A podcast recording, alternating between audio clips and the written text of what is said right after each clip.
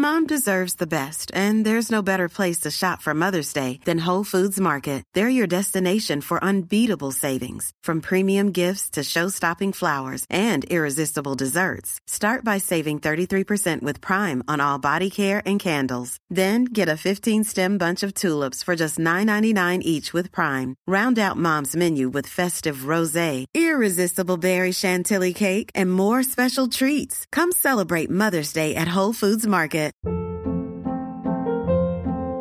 Hold up. What was that? Boring. No flavor. That was as bad as those leftovers you ate all week. Kiki Palmer here, and it's time to say hello to something fresh and guilt-free. Hello Fresh. Jazz up dinner with pecan-crusted chicken or garlic butter shrimp scampi. Now that's music to my mouth. Hello Fresh. Let's get this dinner party started. Discover all the delicious possibilities at hellofresh.com. A lot can happen in three years, like a chatbot may be your new best friend. But what won't change? Needing health insurance. United Healthcare Tri Term Medical Plans, underwritten by Golden Rule Insurance Company, offer flexible, budget friendly coverage that lasts nearly three years in some states. Learn more at uh1.com. Treningspodden presenteres i samarbeid med Yt Protein.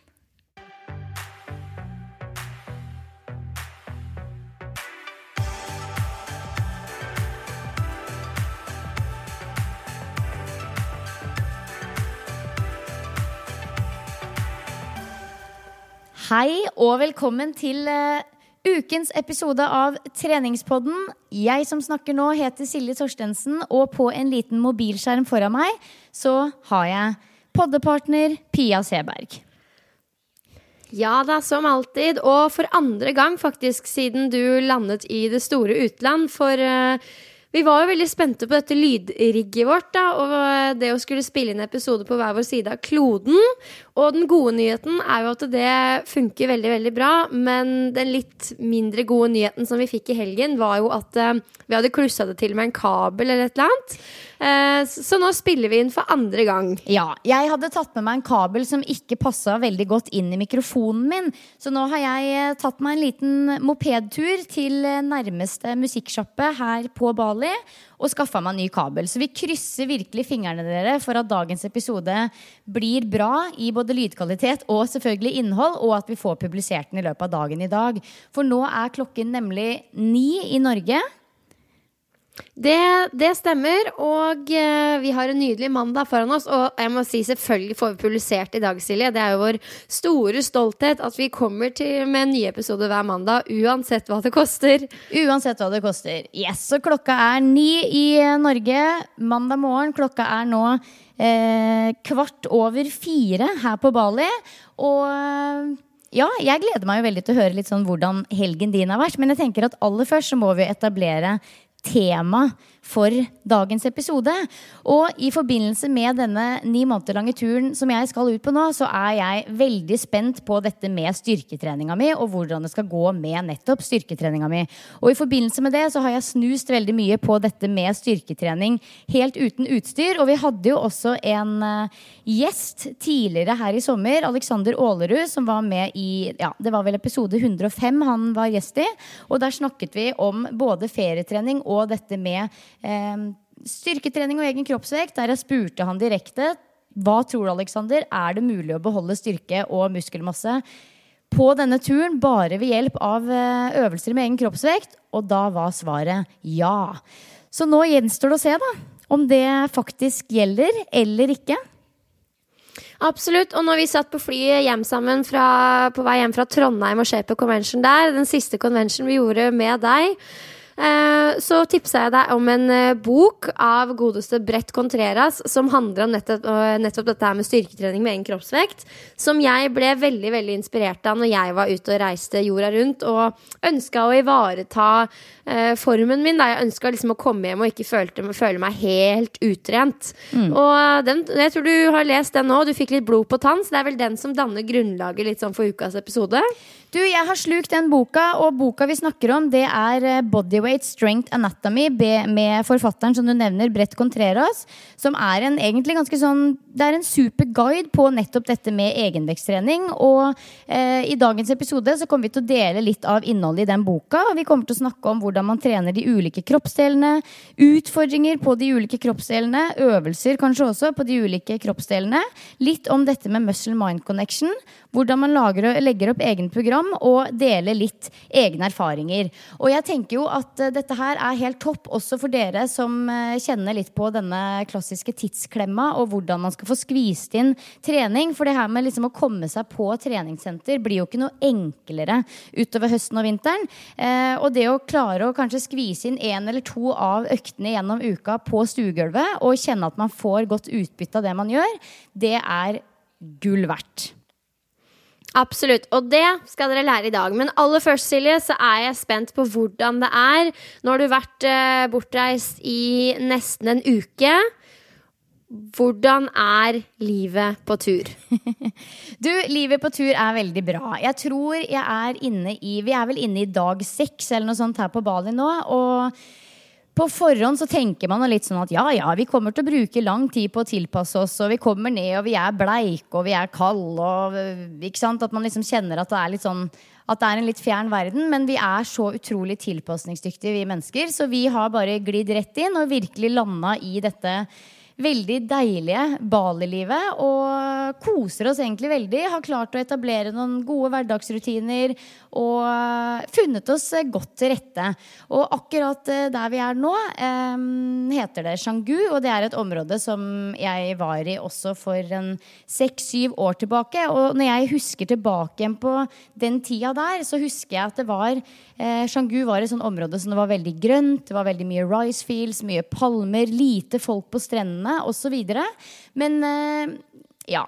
Dag, altså I dag så er det liksom Det er litt annerledes her. Det har rett og slett eksplodert med eh, Kall det turisme. Altså det er eh, hundrevis av surfere ute i vannet. Det er massevis av restauranter, masse yogaskoler, masse yogasenter, masse crossfit-bokser. Det er virkelig blitt et sånt eh, helsemekka. Da. Det er veganske og vegetarianske restauranter på hvert gatehjørne. Det er smoothie bowl heaven. Og det er liksom det er mye folk her, men det er også veldig mye folk som på en måte er ute etter de samme tingene.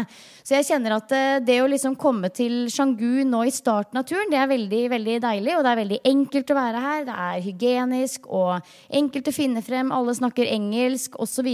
Men jeg gleder meg også litt etter hvert til at vi kanskje skal bevege oss til et sted med litt mindre hvite mennesker, om jeg kan si det sånn. Ja, for det er jo et veldig sånn hipt, kult og trendy sted. Jeg har vært der selv, og det, det, er kanskje i litt nyere tid at jeg var der. Og um, ja, det er jo dritfint, og man blir veldig inspirert av å være der. Men dere er jo ute etter sånn kanskje enda litt mer kultur og um, hva skal jeg si, leve litt enkelt. Det er jo også litt viktig for dere på reisen, er dere ikke det? Ja, det er jo det. Og så er vi jo også på budsjett. For vi er jo ikke her bare i to-tre uker, sånn som kanskje mange andre som kommer hit her. Vi er jo på tur i ni måneder. sånn at vi har jo et eh, daglig budsjett vi skal forholde oss til. Og eh, vi har jo egentlig ikke muligheten til å benytte oss av alt det superhippe og kule som Shangu har å tilby. Eh, men allikevel kjempefint å være her, og man treffer jo veldig mye likesinna folk, som er uh, utrolig inspirerende. Og ja, det er kjempebra. Men vi har på en måte etablert oss uh, litt sånn at vi, vi, lager mye mat hjemme. Spiser ute kanskje én gang om dagen. Eh, men lager frokost hjemme, lager ofte middag hjemme. Og så, ja Sånn som i dag, for eksempel, så har jeg faktisk vært hjemme noen timer og liksom vaska, hvis du skjønner. for det er jo også sånne ting som man må gjøre eh, på tur hvis man eh, ønsker å leve litt billigere. Men hvordan ser en typisk dag ut for deg der nede nå, da? Du, eh, Dagene her nede, de eh, ser egentlig Vi prøver å lage litt sånn altså differensiere litt mellom ukedag og helg. Så i ukedagene så er det litt sånn at vi hvis en av oss står opp veldig veldig tidlig, gjerne kvart over fem, og det er ofte Gart, og da setter han seg på mopeden og drar og finner seg en eller annen bølge han kan kose seg på i surfen. Og så kommer han hjem, og da drar jeg ut og jogger litt på stranda i soloppgangen, gjerne med podkast på øret. Og så kommer jeg hjem, og så spiser vi frokost sammen. Og da er det ofte veldig enkle greier. Bare havregrøt eller havregryn toppa med masse deilig eksotisk frukt og nøtter og bær. Og så pleier vi å ha litt sånn Vi kaller det the educational hour, hvor vi, hvor vi setter oss ned med ungene og snakker sammen. Eh, lærer dem kanskje litt om typ forskjellen på høyre og venstre, hvordan knytte skolisser, øve litt på å snakke engelsk osv. Og, så og så drar vi ofte og henger på stranda en to-tre timer midt på dagen hvor vi leker i bølgene, surfer litt, spiser en, en eller annen risrett på en eller annen strandrestaurant. Og ja, og så drar jeg ofte på yoga litt sånn utpå ettermiddagen. Så det er, eh, det er liksom sånn dagene ser ut. Og vi legger oss tidlig og står opp tidlig. Legger meg sjelden seinere enn klokka halv ni-ni. Og det er superdigg. Sounds like the perfect life, ass. Er det sånn nå at du føler at du virkelig lever drømmen? Ja. Det Ja. vil jeg si. Kan skrive under på det, si. ja, vi koser oss veldig, altså. Vi gjør det. Men det er jo selvfølgelig Dette er vår drøm. Det er nok ikke alle som drømmer om det samme. Det er masse mygg her på kvelden. Vi eh, klør oss i hjel av mygg alle sammen, og det er varmt. Og altså, det er jo ikke Det er jo ikke alle som syns det er eh, spennende å bo sånn som dette her, men for oss så er dette veldig riktig akkurat nå, og vi koser oss veldig. Det høres helt fantastisk ut. Eh, vi for vår del har jo gjennomført eh, dette årets siste ShapeUp-turné i Bergen. Og Silje, du var veldig savna. Åh, Men utover det, da, så gikk det kjempefint fra start til slutt. Jeg følte på forhånd, jeg vet ikke hvorfor, at Bergen er en veldig sånn sporty by. Og det føler jeg at jeg fikk bekrefta, for det var virkelig en helt rå innsats på alle timene som jeg hadde, i hvert fall. Og også de jeg observerte. Og ikke minst så var de en sånn type gjeng som kom med litt sånn derre Woho! Underveis i timene, skjønner du. De ga skikkelig mye energi tilbake, da. Um, så alt i alt, Bergen, knallbra levert. åh, fantastisk. Jeg hørte at dere var en tur på byen, ja. Ja, noen var det også utpå kvelden der. Jeg var så most, jeg, Silje, at jeg var bare sånn Jeg drakk litt eh, sånn eh, sjampis til middagen, og så når de andre dro ut, så bare Nei, jeg må ta kvelden. Jeg, eh, jeg må hoppe i senga. Men de andre dro ut, og det var visst helt konge. Nå er det på tide å runde av denne innledningen, for jeg er gira på å høre mer om eh, treninga di, jeg, Silje, og hvordan du skal legge opp den eh, nå som du ikke har utstyr. All right. Du, Brett Contreras, også populært kalt The Glute Guy, fordi han er ekspert på nettopp dette med rumpetrening. Hvor rart og banalt det enn kan høres ut. Men hvis man er interessert i å vite litt mer om denne mannen, så har han en veldig populær Instagram-side. Du kan følge han ved samme navn på Instagram. Og han er jo mildt sagt en ganske sånn svær og muskuløs type, men han sverger allike til i denne boka si at man kan oppnå mye av de samme resultatene på muskelvekst og muskelstyrke ved hjelp av øvelser kun med egen kroppsvekt. Så ja Er det for godt til å være sant, eller er det ikke? Hva er din erfaring når du testa disse programmene hans på turpia? Ja, det mm, er jo at eh, man kan absolutt opprettholde, opplevde jeg, da, en eh, god, sterk fysikk og ikke minst formen sin helt uten utstyr ved hjelp av gode, gjennomtenkte styrketreningsprogrammer, sånn som man får i den boka. Og, og kondisjonstrening, altså løping, forskjellige former for yoga kan jo også være en type kondisjon og styrke. Det er absolutt mulig. Um, men jeg opplevde at man får en litt annen sånn type fysisk form enn når man løfter tunge vekter. Jeg opplevde at jeg ble litt sånn lettere i kroppen, skjønner du hva jeg mener? Litt sånn sterkere i egen kropp. Og det er jo en utrolig deilig og god følelse. Og føler sånn for din del, når du skal nettopp drive med yoga i så mange måneder som framover, så er det en veldig riktig måte å trene på, egentlig. Det er jo det. Og jeg gleder meg egentlig veldig nå til å sette i gang med dette prosjektet. Fordi både du og jeg har jo selvfølgelig masse erfaring med eh, trening uten utstyr. Men det er mer som et sånn tilleggs, tilleggsøvelser, kanskje. I tillegg til den typ tradisjonelle styrketreninga som vi gjør i et eh, styrkerom. Eh, og dette her blir i hvert fall for min del aller første gang jeg skal gjøre kun dette som styrketrening i en så lang periode som ni måneder. Og jeg som egentlig er litt sånn vanligvis eh, litt sånn happy go lucky på trening, til og med jeg er nå litt sånn spent på å faktisk måle resultater, da, om jeg kan kalle det det, for å se om jeg klarer å opprettholde muskelmasse og styrke. Og det er ikke det at jeg forventer at jeg skal løfte like tungt i knebøyene når jeg kommer hjem som jeg gjorde når jeg dro, men eh, ja, vi får se. Åh, det er spennende. Og ehm, Nei, hva er det jeg skulle si nå? Nå datt det helt ut. Jeg kan si noe om boka. Ja, gjør det. Bare litt sånn I korte trekk så er dette, bok, dette en bok som er veldig lettleselig for de som er interessert i å plukke den opp. Jeg kjøpte den på min nye Kindle, som for øvrig er et fantastisk eh, konsept. Elsker Kindle. Kindle er fantastisk, spesielt på tur når man ikke har muligheten til å drasse med seg en haug med bøker. Og denne boka er egentlig en, er en veldig sånn oversiktlig bok, hvor du får lett anatomi over hver eneste muskelgruppe. Hvor han forklarer også ulike øvelser for den gitte muskelgruppen. Og han går gjennom eh, hele kroppen, så han går gjennom armer, skuldre, nakke, rygg, bryst, core, rumpe, ben og legger. Så du får faktisk hele 156 ulike øvelser med egen kroppsvekt eh, i denne boka. Det er litt sånn at kanskje du må bruke et bord, kanskje du må bruke en vegg osv. Men det er ingen frivekter, ingen stenger eller annet type utstyr. Og én ting som jeg tenkte det er verdt å nevne, som går igjen og blir nevnt mange ganger i løpet av boka, det er viktigheten av såkalt muscle mind connection. Og det er jo noe som vi også har snakket om i treningspodden tidligere, men jeg tror allikevel at det er mange der ute som lurer litt på hva det egentlig er. Og hva slags type forhold man bør ha til dette. Ja, absolutt. Og det jeg skulle si, som jeg glemte, Silje, det var dette her med vi Som du sier, vi begge driver jo litt med styrketrening med egen kroppsvekt sånn ellers også hjemme i treningshverdagen vår. Men da er det fort gjort at det blir veldig sånn utholdende styrke og nesten mer kondisjonstrening.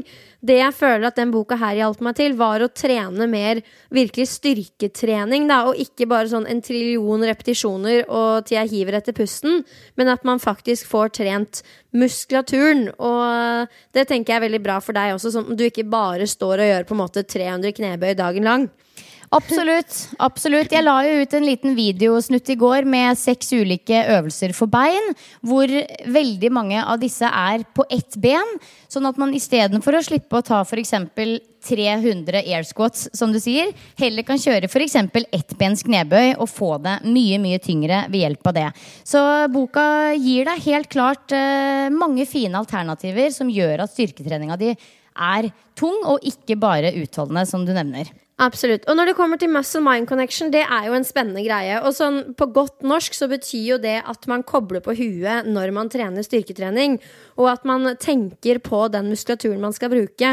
Og man har jo sett i ulike studier at dette her kanskje er enda viktigere enn det man skulle tro for å få nettopp god kontakt og dermed effekt av styrketreninga som man gjør, da. Og når man f.eks. starter opp et samarbeid med en kunde, så opplever jo jeg at det her er noe av det første man uh, fokuserer på. At man ber kunden om å kjenne etter liksom at de riktige muskulaturene jobber. Og på den måten så kan man jo lære seg å ha en god teknikk da, og utføre øvelsen bra. Absolutt. Og det er jo altså Dette med muscle mind connection føler jeg at er litt sånn moden styrketrening. Det er noe jeg merker at folk blir mer og mer opptatt av når de har kanskje trent noen år, da, og kanskje også begynner å nærme seg mer 30 enn 20. Jeg vet ikke, jeg var i hvert fall ikke så opptatt av disse tingene her for ti år siden som det jeg er nå, men nå er jeg jo ekstremt opptatt av det. Og det det handler om, er jo som du sier, at du fokuserer på området du jobber med. At du tenker på området, at du kjenner på området. Men det er også litt dette her med å liksom get into the zone. Altså noe jeg pleier å si i forkant av gruppetreningene mine i selve introen på hver gruppetime, er egentlig at nå utfordrer jeg dere til å dra fokuset innover komme inn i treningsmodus. Det er der vi skal være, fordi nå skal vi faktisk trene. Og treningssenteret nå til dags er fullt av distraksjoner som TV og teknologi og mobiler og musikk og masse støy. Og ja, noen ganger så er det digg å dra fokuset vekk fra liksom den litt sånn fæle følelsen du kan få på trening. Men om man ønsker god muscle mind connection, så anbefaler jeg at på en styrkeøkt så bør fokuset være på nettopp treningen, og ikke alt det andre. Alt det andre rundt. Ja, for min del så er det nesten sånn noen ganger at jeg må legge bort også til musikken når jeg trener styrke, fordi jeg liksom virkelig har lyst til å være i det og kjenne at muskulaturen jobber. Og jeg tenker at hip trust, eh, som faktisk Brett Contreras mer eller mindre har funnet opp, eh, det er jo øvelsen hvor du har skulderbladene på en benk og en um, vektstang liggende over hoftene, og så bruker du da bakside lår og rumpe til å skyve den vekta opp mot taket. Og der opplever jeg at jeg får så mye bedre kontakt med rumpa når jeg er flink på nettopp det vi snakker om nå, muscle mind connection, og tenker på at det er setemuskulaturen som utfører bevegelsen sånn hovedsakelig. Da. at jeg opplever at det har ganske mye å si for hvor jeg kjenner øvelsen. Absolutt. Og et annet tips jeg kan komme med, er å jobbe med uh, typiske aktiveringsøvelser. Altså litt sånn uh, Litt mer utholdende øvelser, eh, mindre belastning og flere repetisjoner for å liksom få god kontakt med området. Og kanskje også, he-he, det høres litt dust ut, men faktisk flekse området litt. Eh, mellom f.eks. settene. At man tar seg en pause, og at man står og liksom strammer litt i rumpa, strammer litt i biceps, spenner litt i magen. Altså rett og slett aktiverer området som du trener, da. Eh, men dette her med å komme inn i sonen, det er utrolig viktig, og det er jo viktig både på kondisjonstrening og på styrketrening. Og ikke minst i denne yogaverdenen som jeg holder på å dykke ned i nå. Utrolig viktig. Det er egentlig alt det handler om, er å øve seg på å være til stede i det vi gjør her og nå. Og alle, ikke alle, men veldig mange yogaklasser starter jo med denne om-lyden. Altså denne om Nå har det begynt. Nå, Nå. kommer Speisa-Silje inn her. Nå har det begynt. Dere vet ikke hva dere får hjem igjen. Men denne om-lyden er jo altså OM, eller aum, som det også høres ut som. Det er en stor del av yogaen, og det handler egentlig veldig ofte om det at vi skal på en måte samle klassen, samle fokus, før selve timen begynner. Da. Så det er på en måte mer en opplevelse enn et betydende ord, hvis du skjønner. Og jeg tenker at alle burde nesten hatt et sånn type mm, startord, da før styrkeøkta si også, for å samle fokus, egentlig. For det funker faktisk. Ja da, innen mentaltrening så kaller vi jo det for et sånn triggerord. Eh, og for f.eks. Marit Børgen så er vel det eh, tiger, tror jeg. Og for Kristin Holte, innen, som driver med crossfit, har hun alltid kriger skrevet på hånda. Så det er eh, det er en kjent teknikk å bruke et bestemt ord som er knytta til en del følelser og ressurser inni deg, som er laget nettopp for å hente ut litt ekstra, litt ekstra krutt, da, for å si det sånn. Mm. Så muscle mind connection og det her å gå litt sånn i sonen før man skal trene, det er viktig både med vekter, men også med en kroppsvekt. Absolutt. Absolutt. Du, jeg tenkte, skal vi gå litt videre på de ulike muskelgruppene og snakke litt om hvordan man får trent dem uten vekter, og eventuelt hva som er utfordrende, og hva som er litt greiere å jobbe med? Let's do it. Hvis vi begynner med armer, da, som det faktisk var overraskende mye fokus på i denne boka, så er jo det noe som jeg personlig ikke legger så mye vekt på som isolerte øvelser, fordi man ofte får trent armene i de typiske push- og trekkøvelsene. Altså Hver gang du trener rygg i en type trekkøvelse, så får du med deg biceps. Og hver gang du pusher og trener, um, trener bryst, så får du med deg triceps. Men så er det jo også gull å ha noen øvelser der man kan trene disse isolert. Ja, Grunnen til at det er mye armer, er vel fordi er av, boka er skrevet av en dude. Og for gutta så er jo armtrening enda viktigere enn damene. Men samtidig så er det også fordi det er eh, en bok med anatomi som utgangspunkt. Og da er jo eh, armene like viktig som noe annet. Pluss at det er nok um, en del av kroppen som folk tenker at nei, armer det kan jeg ikke trene bare med én kroppsvekt, for da må jeg jo ha en hantel eller et eller annet å holde i. Men det er jo det som er så kult med den boka her, at han viser masse variasjoner som trener nettopp armer, både isolert, men også som en del av f.eks. en rygg eller uh, uh, press, altså brystøvelse, da. Mm. Mm. Så det handler jo egentlig om at man f.eks. kan gjøre med en pushup ved å gjøre arme... Altså hvordan du plasserer armene dine smalere så går du jo fra å trene bryst til å ha mer fokus på tricep, f.eks. Så det er sånne små variasjoner som gjør at det blir forskjell på hvilken muskelgruppe du eh, har i fokus, rett og slett. Absolutt. Og eh, som en del faktisk av eh, når man eh, begynner å eller når jeg begynner å trene meg opp mot skisesongen, så var det et tips jeg fikk å gjøre vanlige pushups, men variere grepet. Sånn at uh, nå når jeg begynner å tenke på skisesongen, så Senest på søndag så gjorde jeg en økt der jeg hadde pushups i 45 sekunder. Der jeg flytter både på armer, men også bein hele tiden for hver eneste repetisjon. Bare for å belaste kroppen litt ulikt for hver rep. Fordi sånn i praksis, når man er ute og gjør, lever livet sitt eller går på ski, så er det jo ikke sånn at man gjør eksakt den samme bevegelsen hele tiden. Det er jo hele tiden litt variasjoner, og det er jo det man prøver måte å bake inn, da. Mm. Altså egentlig både armer, skuldre og bryst er det utallige variasjoner av pushup som du kan få trent disse områdene med. Så det syns jeg var veldig kult med den boka. Det var et, helt, et eget kapittel, tror jeg, kun om ulike pushups-variasjoner, som er veldig kult. Men noe som er litt mer utfordrende å få tak i uten tilgang på vekter og utstyr, det er ryggen. Og det vet vi jo, at det å trene ryggen, det er utrolig viktig. Um, har du noen gode tips her, Pia? Ja, nei, det er jo som du sier, det er jo den evige jakta egentlig etter noe å henge i eller dra seg opp etter, da. Og jeg husker før jeg leste den boka her, så var det alltid sånn at jeg skal ikke si desperat lette etter, men jeg var veldig gira på å finne et eller annet som jeg kunne gjøre pullups og chins i. Men så så jeg jo da den variasjonen eh, i denne boka hvor eh, man kan henge under et bord og trekke seg opp. Og det er jo litt mer tilgjengelig å finne et bord eller en krakk enn da en passende chin-up pullup-stang. Absolutt. Det å trekke seg opp mot et bord, en sånn kroppshev, det er noe jeg gjør veldig mye her nede. Og så har jeg med en TRX-slynge også, som selvfølgelig hjelper veldig. Eh, sånn at det er egentlig de to øvelsene, i tillegg til et par litt sånn fiffige øvelser som jeg tenkte å legge ut på Instagram, som er ganske nye for meg, faktisk. Som jeg driver og jobber med nå.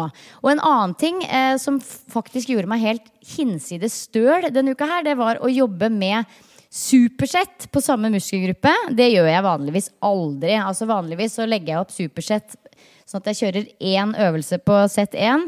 Nei, én muskelgruppe på sett 1 og en ny øvelse eh, og en ny muskelgruppe på sett 2. Men nå jeg, eh, har jeg kjørt noen økter med muskel, samme muskelgruppe på supersett, altså direkte etter hverandre. Og fy fasan, da får man eh, virkelig kjent det, altså.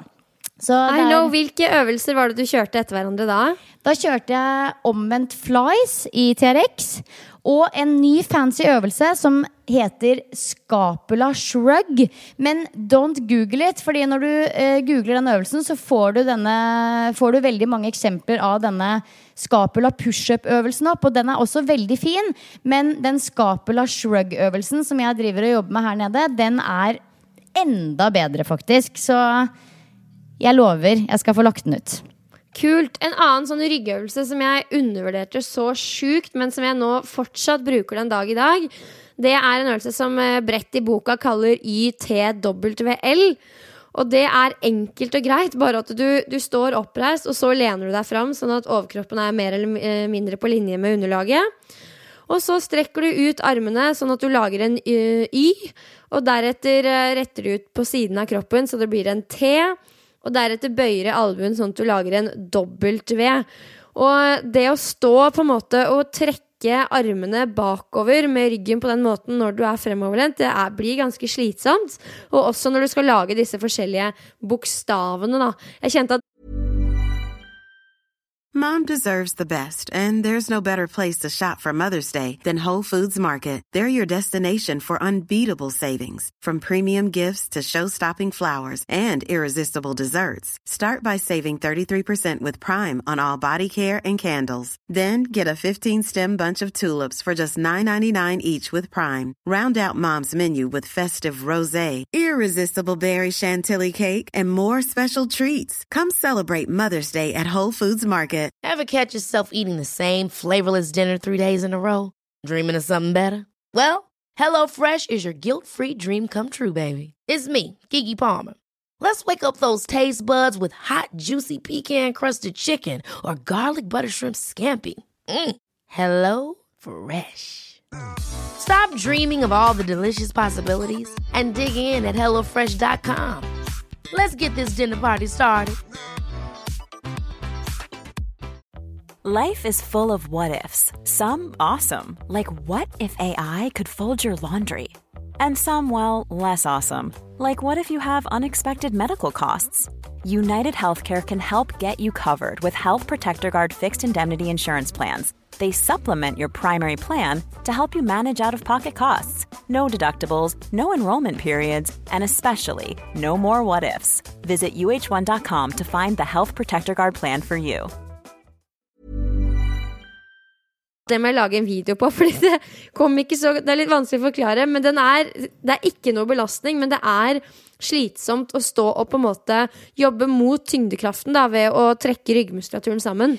YTWL er en helt fantastisk øvelse, og den har jeg brukt mye på kundene mine. Jeg vet at det ligger en video der ute med han Tommy Lande, som jobber som personlig trener på Myrens, eh, som er veldig fin.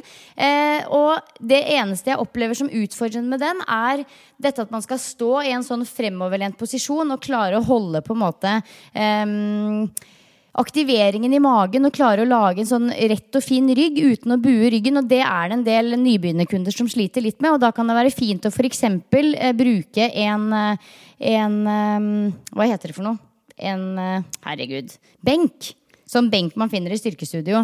Men denne øvelsen er helt fenomenal, så nå utfordrer jeg deg, Pia, til å legge ut uh, YTWL, og så legger jeg ut Scapula Shrug. Og så har dere litt å bryne dere på i rygg- og skuldermuskulaturøvelser.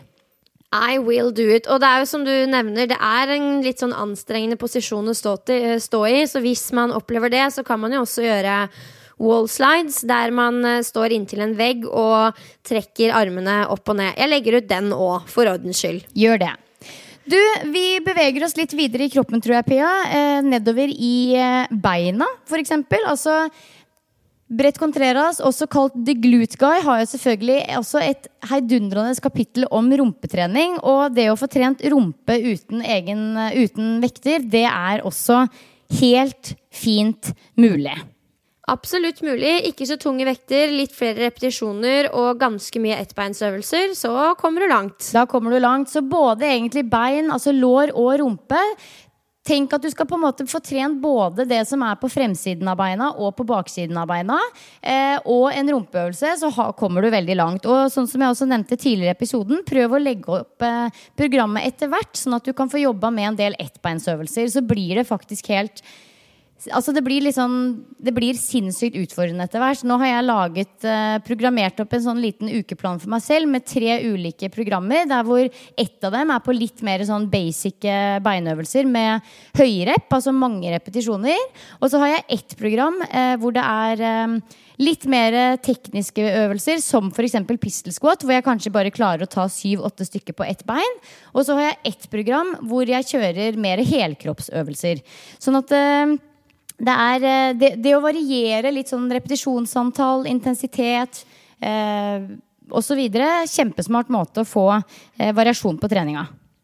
Absolutt, og det er det som er så bra med den boka her, og helt i tråd med jeg min filosofi om at uh, man er i stand til å bli sin egen PT. For den boka her tar så nøye for seg anatomi, ulike øvelser og hvorfor du skal gjøre den øvelsen.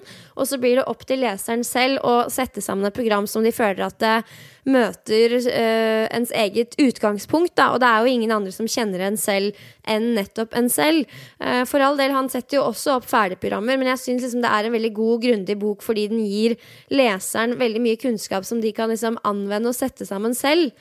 Og um, alle de øvelsene der eh, som du nevner, er jo knallgode. Um, på bein har du testa en øvelse som heter skater squat. Eh, skate Nei, den har jeg ikke kommet til.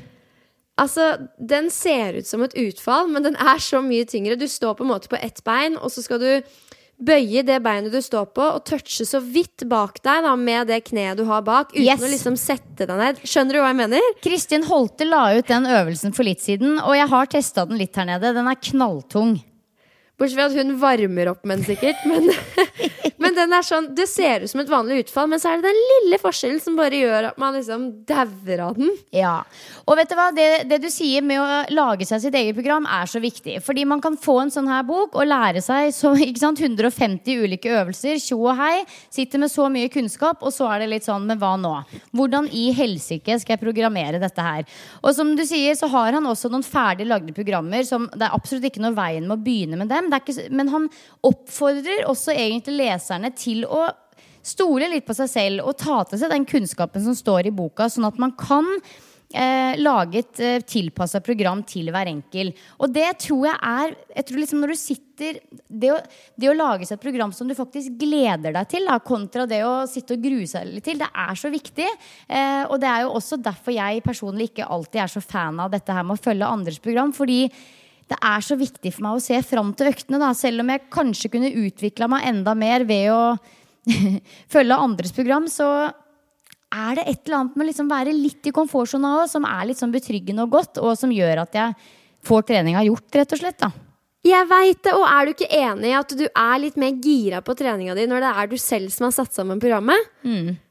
Jeg Jo, jo, jo. Sånn, når, jeg, når jeg har gjort det, så får jeg sånn eierskap, og jeg liksom veit akkurat hvorfor jeg har den øvelsen. Og jeg tror virkelig ikke at det er sånn at når vi setter sammen programmet selv, så holder vi igjen og liksom tar de kort, korteste, tryggeste veiene. Jeg tror heller det er sånn at vi er smarte og setter opp et godt, stødig program som både motiverer oss og også utfordrer oss, men ikke i så stor grad at det blir overveldende, sånn som det ofte kan bli hvis vi skal følge andres programmer som ikke er tilpassa oss, da. Så det blir spennende å se om eh, lytterne opplever det samme når de leser boka. Altså, jeg har veldig troa, og jeg, synes, jeg tror man skal liksom kose seg litt med prosessen også. Nå har jeg f.eks. hengt opp eh, de tre forskjellige øktene mine på veggen her ute med sånn svart, stygg gaffateip. Vi har jo utendørs stue og utendørs kjøkken, og det blir også da treningssenteret mitt her på tur. og nå henger det ett program dag én med lilla skrift. Dag to er med grønn skrift. Og dag tre er med rosa skrift. Og så har jeg et eh, program med to ulike variasjoner av oppvarming som også henger sånn pent og pyntelig på veggen. Og det å liksom sette seg ned og skrible litt og kose seg med prosessen, det gjør jo også, tror jeg, at du eier det i større grad. Og ikke minst dette her med å ha et område som er for deg og treningsøkta di. Og det trenger virkelig ikke å være mer enn et par meter, altså. Et lite område som er ditt til å trene på. Absolutt. Og det her gjelder jo hovedsakelig Nå snakker vi om deg og altså, trening med egen kroppsvekt, styrke og hvordan man kan legge det opp, men det gjelder jo også når man skal trene et treningsprogram med vekter. Og det trenger ikke å være så avansert som vi kanskje gjør det til noen ganger. Det handler om å ha et press foran kroppen, som i f.eks. en pushup eller en benkpress, og dermed også noen drag, altså en robevegelse. Og så trenger du kanskje å presse noe opp over hodet noen ganger i løpet av uka, som i en skulderpress. Og trekke noe ned, som i en nedtrekk eller en pull-up eller chin-up. Og gjerne også noe for kjerne, selvfølgelig. Og så er det jo beinøvelser. Da gjerne en eller flere knedominante bevegelser, som utfall, knebøy, ettbeinsknebøy. Og også noe som er litt mer hoftedominant, som en markløft, strake markløft, hip trust. Altså noe som trener hofta og bakside lår og rumpe enda litt mer, da. Og ved å dekke de bevegelsesmønstrene, sånn som man får hjelp til f.eks. i den boka vi snakker om i dag, så har man jo et fullverdig treningsprogram. Absolutt. Og jeg er veldig glad for at du nevnte kjernepia. fordi nå har vi jo snakka om både skuldre, armer, bryst, rygg og bein og rumpe. Men kjernen er jo kjempeviktig, og det fins jo et hav av øvelser uten vekter for å trene nettopp kjernemuskulatur. Og jeg tror akkurat dette området er faktisk noe mange føler seg litt sånn rå på. Jeg tror det kan være mange som klør seg litt i hodet av hvordan de skal få trent bein, f.eks. Men akkurat kjernemuskulatur tror jeg det er mange som har kjennskap til. Og her er det jo egentlig litt sånn Bruk fantasien, prøv deg fram. Um, jeg tenker Personlig så syns jeg at veldig mange av de typiske apparatene for magemuskulaturen på treningssenter er utrolig klønete å bruke. Altså, det er så klønete å sitte og, og, og kløne inn i disse maskinene sammenligna med å finne seg en matte og jobbe på egen hånd. Eh, og denne boka inneholder også masse fine øvelser eh, for nettopp kjernemuskulatur. Og det går i både ulike situps-varianter, ulike plankevarianter osv. Absolutt. En eh, kjerneøvelse som jeg skal gjøre litt mer fremover nå, det er Bjørgenplanken. Ref. Skisesongen nærmer seg. Ja, den er, eh, den er en fiffig en. Den er en fiffig en. Og så tenkte jeg også på eh, Nå har vi jo forklart litt om hvordan du kan programmere selv, men en ting som er, kan være verdt å nevne der også, eh, som jeg alltid tenker når jeg skal legge opp et eh, styrkeprogram for meg selv, er at du blir kjent med to til fire øvelser per muskelgruppe som du merker at du mestrer akkurat nå. Og så kan du jo kanskje begynne å snuse litt etter hvert på liksom det neste nivået av denne øvelsen. Eh, men prøv også å tenke at du skal få trent Eh, altså Sørg for å jobbe deg gjennom alle muskelgruppene som du ønsker å bli sterkere i, to til tre ganger i løpet av uken. Minst to ganger i uken, altså. Så sørg for eh, balanse mellom fremside og bakside, trekk og pushøvelser, sånn som du sier. Så har du mm. egentlig Da har du et veldig godt utgangspunkt. Ja, og målet med dagens episode er jo bare for det første å gi folk litt innsikt i hvordan du har tenkt til å trene de kommende månedene. Gi folk opplysning og kunnskap om dette her, og ikke minst et konkret boktips, sånn at de vet at de også har muligheten til å gjøre dette her hvis man ønsker. For vi går jo alle inn i perioder der vi ikke har tilgang på treningssenteret, og ja, men fortsatt har lyst til å holde ting ved like, da. Og da er jo dette her ypperlig. Ja. For min egen del så er jeg aller mest spent på beina mine, må jeg ærlig innrømme. Men jeg tror at hvis jeg er rå på å holde motivasjonen oppe på alle disse millionene ulike variantene av ettbensøvelser for bein, så skal jeg klare det. Jeg må bare fortsette å gjøre det, hvis du skjønner. Men så tror jeg, eh, så Beina blir spennende å se, men jeg tror, og jeg nesten vet, at disse ni månedene med masse yoga kommer til å gjøre meg råsterk i overkroppen. Eh, fordi det er masse overkroppsstyrke i yogaen. Absolutt. Så for å runde av nå, Silje, kan du dra oss kjapt igjennom hvordan en treningsuke ser ut for deg akkurat nå? Hvis vi begynner med mandag, da, siden det er mandag i dag. Siden det er mandag. Du, eh, jeg syns det er så vanskelig noen ganger å skille mellom hva som er trening og hva som er bevegelse og aktivitet. Men én ting er sikkert på denne turen, og det er at jeg er i mye mer aktivitet nå enn det jeg er hjemme. Um, og så kan man jo lage sin egen definisjon på hva som er trening og hva som er aktivitet. Men dagene mine starter egentlig alltid med en sånn mellom 30 til 50 minutters joggetur på stranda.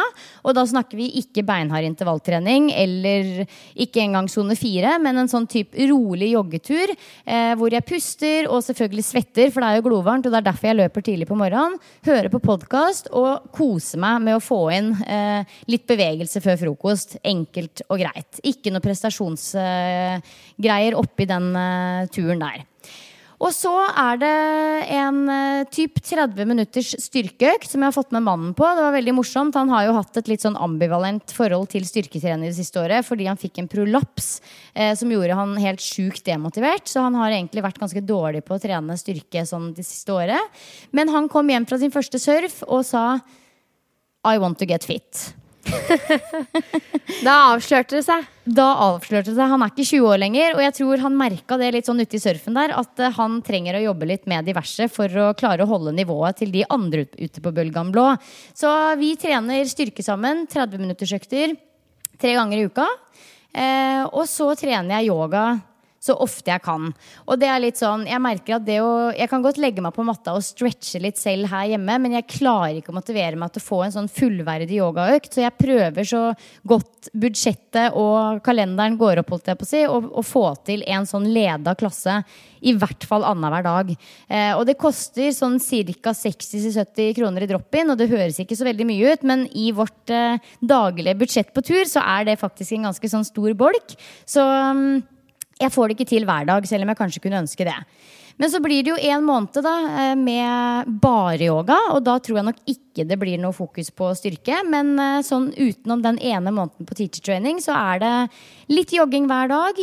Tre ordentlige styrkeøkter i uka, pluss yoga tre til fire ganger i uka.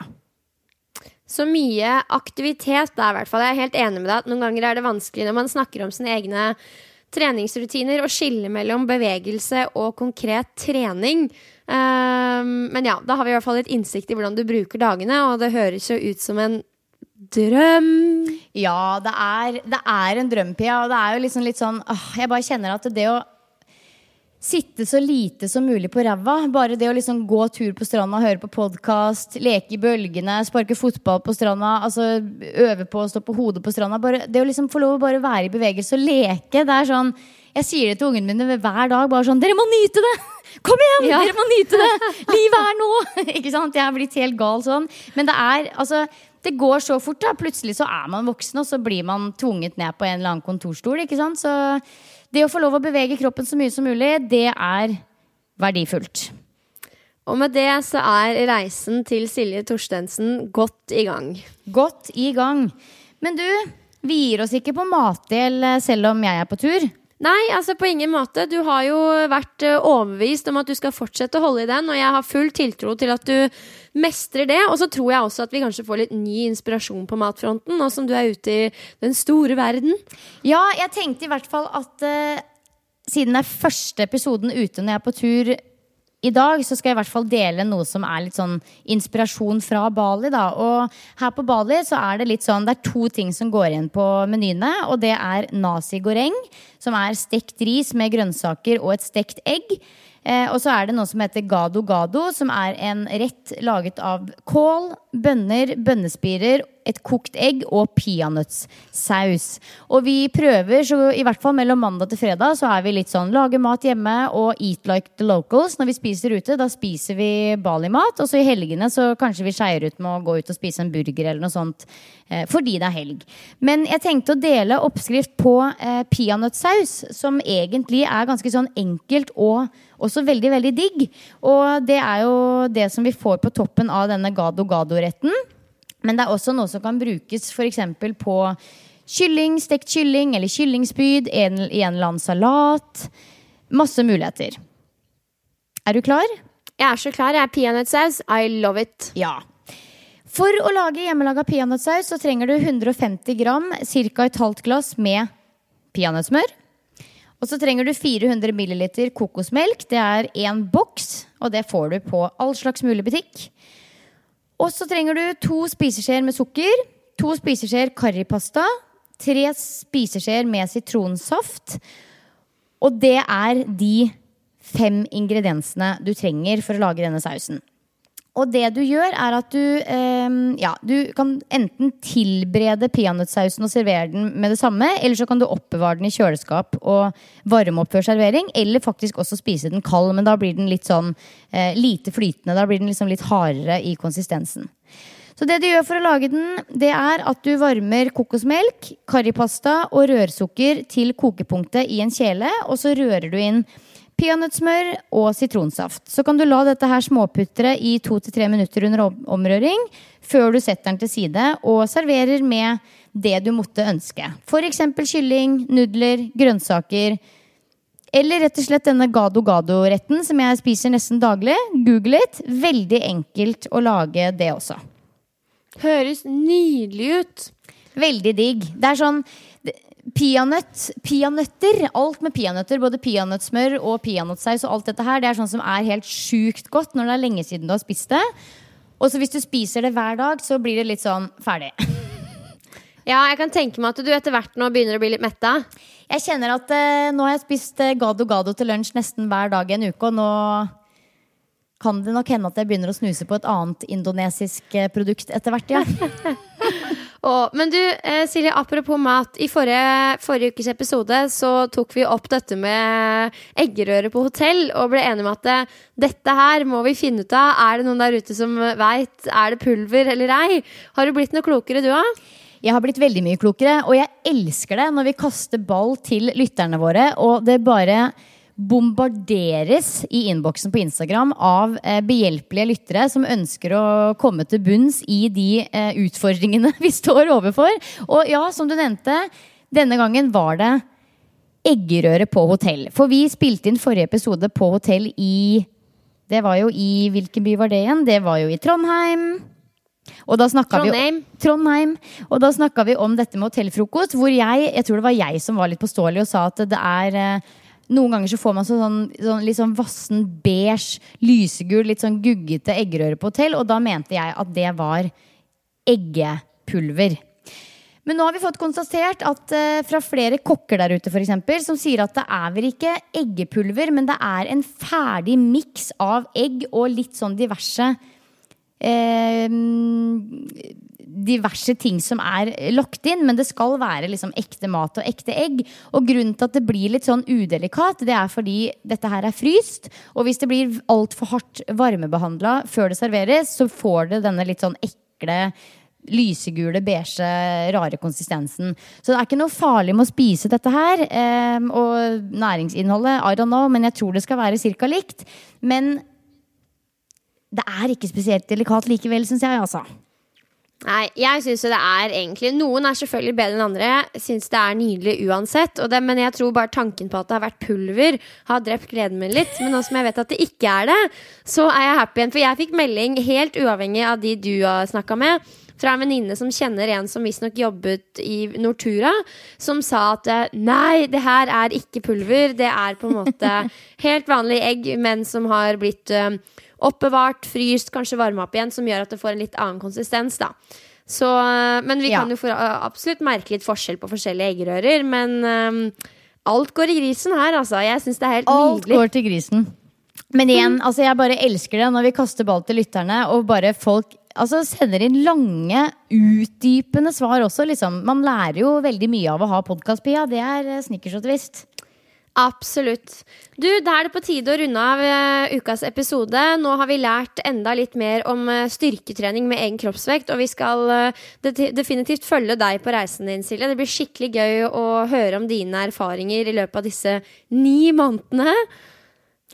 Ja, men du Pia, jeg har jo hørt rykter om at du også har bestemt deg for å ta deg ei lita treningstur. New York City. Jaså?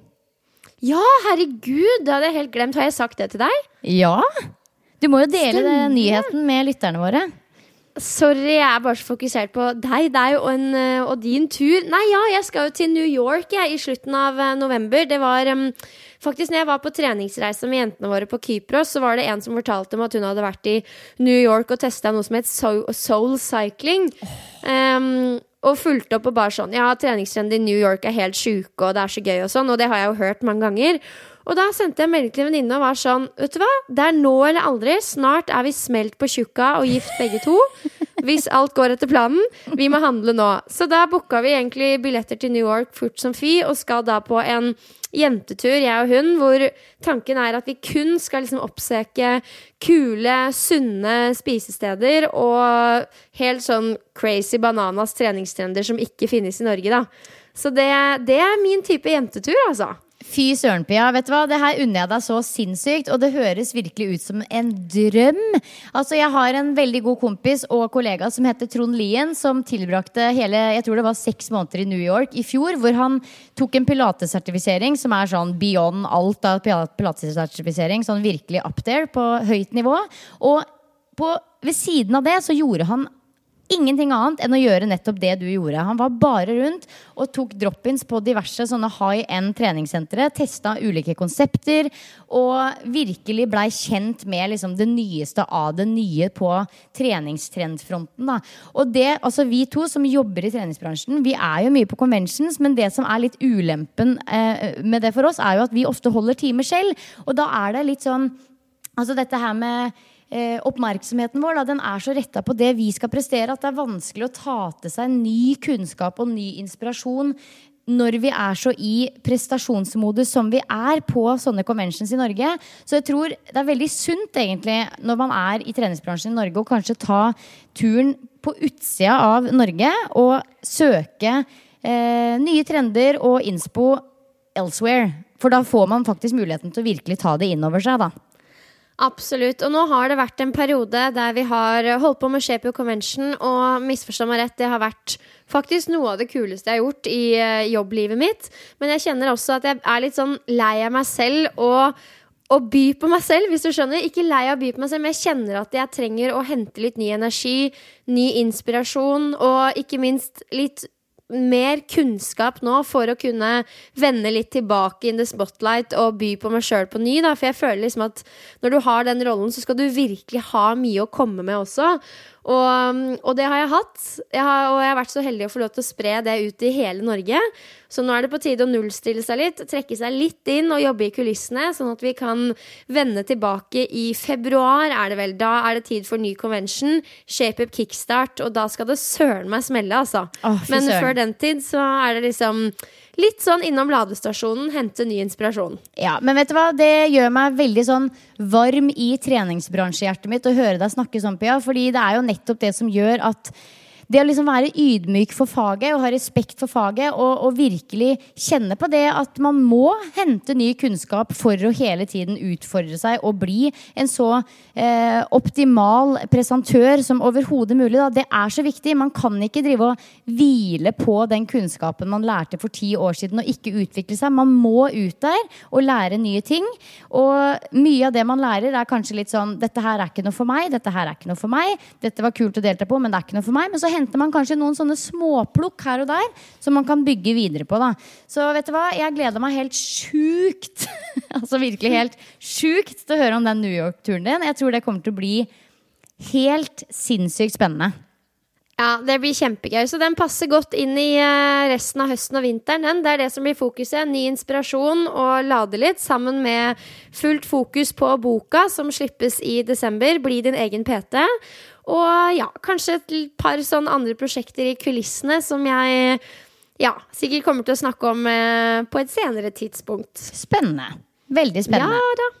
Så bra. Du, vet du hva? Nå er det bare å krysse fingre og tær og bein og det som er, for at denne episoden er eh, bra nok til å sendes ut til folk i dag. Vi har ikke noe valg, for å si det sånn. Så ja. Vi er spente på både lyd og det ene og det andre, men jeg sitter med en godfølelse på at dette her kommer til å gå bra så lenge jeg har wifi som fungerer ok. Absolutt. Du skal vel ut og rekke en yogatime, og jeg skal eh, dykke inn i mandagsmailboksen. Så litt forskjellige arbeidsoppgaver der. Det er helt korrekt. Du, vet du hva? Veldig hyggelig å snakke med deg, Pia. Jeg ønsker deg lykke til på din travle mandagsmorgen. Nå går jeg inn i ettermiddagsmodus her på Bali, og du må bare angripe denne mandagen som aldri før. Oh yes, as always. Og til dere som lytter, ha en fantastisk sporty uke. Kom gjerne med innspill, du, både på denne episoden her, men jeg kom på at jeg trenger også tips til New York-turen. Så hvis du er en av de som har vært der og liksom er sånn du må dra på det her, så let me know. Jeg og venninna mi er veldig sånn på leiting etter det. Send det direkte til meg på Instagram. Uh, utover det, uh, alle andre tilbakemeldinger også tas imot med takk. Uh, nyt uka, tren det du vil, spis det du vil, og bare nyt livet. Nyt, nyt, nyt, og ha en flott uke. Ha det! Ha det!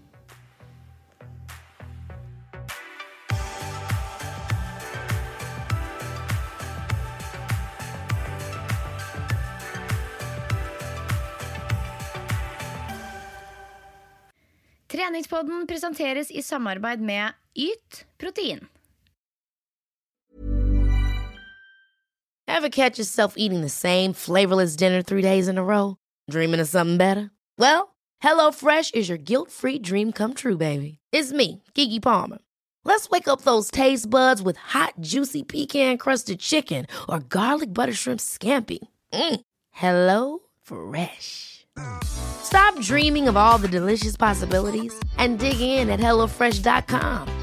Let's get this dinner party started. Even when we're on a budget, we still deserve nice things. Quince is a place to scoop up stunning high end goods for 50 to 80% less than similar brands.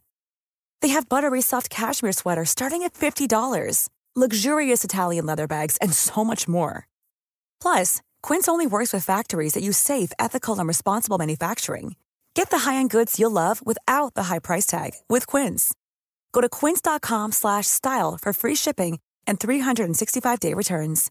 Imagine the softest sheets you've ever felt. Now imagine them getting even softer over time. That's what you'll feel with Bowl and Branch's organic cotton sheets. In a recent customer survey, 96% replied that Bowl and Branch sheets get softer with every wash. Start getting your best night's sleep in these sheets that get softer and softer for years to come. Try their sheets with a 30-night guarantee. Plus, get 15% off your first order at bowlandbranch.com. Code BUTTERY. Exclusions apply. See site for details.